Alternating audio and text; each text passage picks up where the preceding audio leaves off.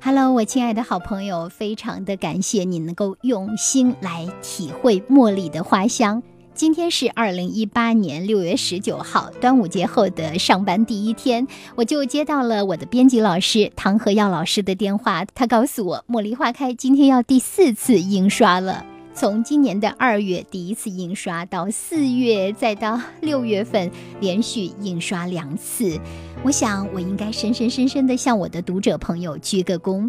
谢谢你们对茉莉花开的支持，对一个女孩顽强成长的支持。在《茉莉花开》这本书的封底呢，有这么一行字：成长虽有苦痛，但我们有主动选择权。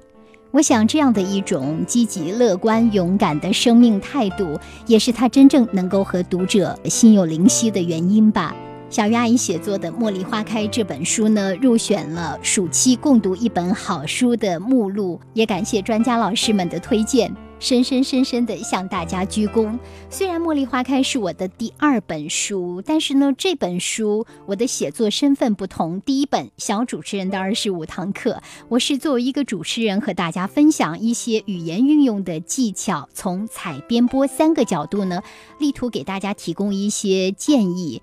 作为一个从业20多年的主持人，但是呢，《茉莉花开》不同，它是一本儿童小说，我以自己的童年生活为原型进行了艺术创作，可以说这是一种转型吧，对我来说是全新的尝试，却没有想到它能够得到这么多的认可。好的，谢谢大家。不少的小读者问我，小鱼阿姨，你什么时候出第2本、第3本？看来是主人公赫赫的命运呢，已经是和我们的小读者连在一起了。也正因此吧，你才期待着看到他的故事的继续，对不对？那我也已经在努力当中了，希望很快就能够和大家见面。好，如果你手边已经有了《茉莉花开》，别忘了翻到书的封底啊，封底部分有2维码。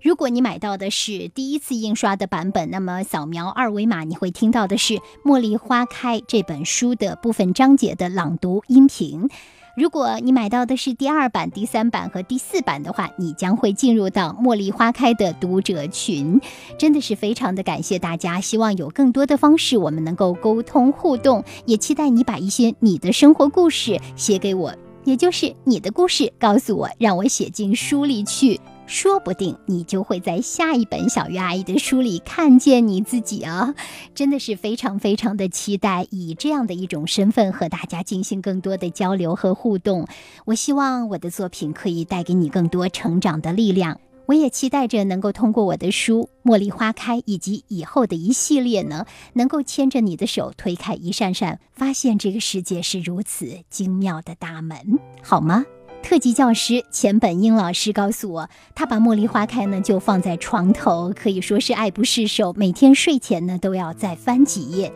还有好多的好朋友告诉我，他们自己喜欢《茉莉花开》，也会把《茉莉花开》买来作为礼物送给自己最要好的朋友，或者是推荐给班里的其他同学们，大家一起共读《茉莉花开》。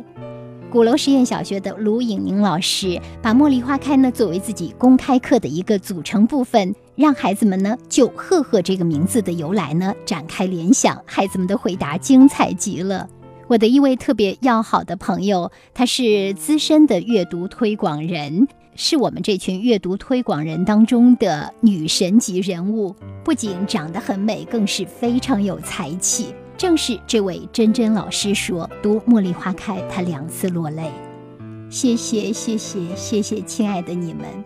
我的这群读者朋友中间有师长，有好朋友，有志同道合的儿童阅读推广人，还有我们亲爱的小朋友们，有些呢就是从小听友变成小读者的。小鱼阿姨呢一定会更加的努力的。再次说声亲爱的，谢谢你。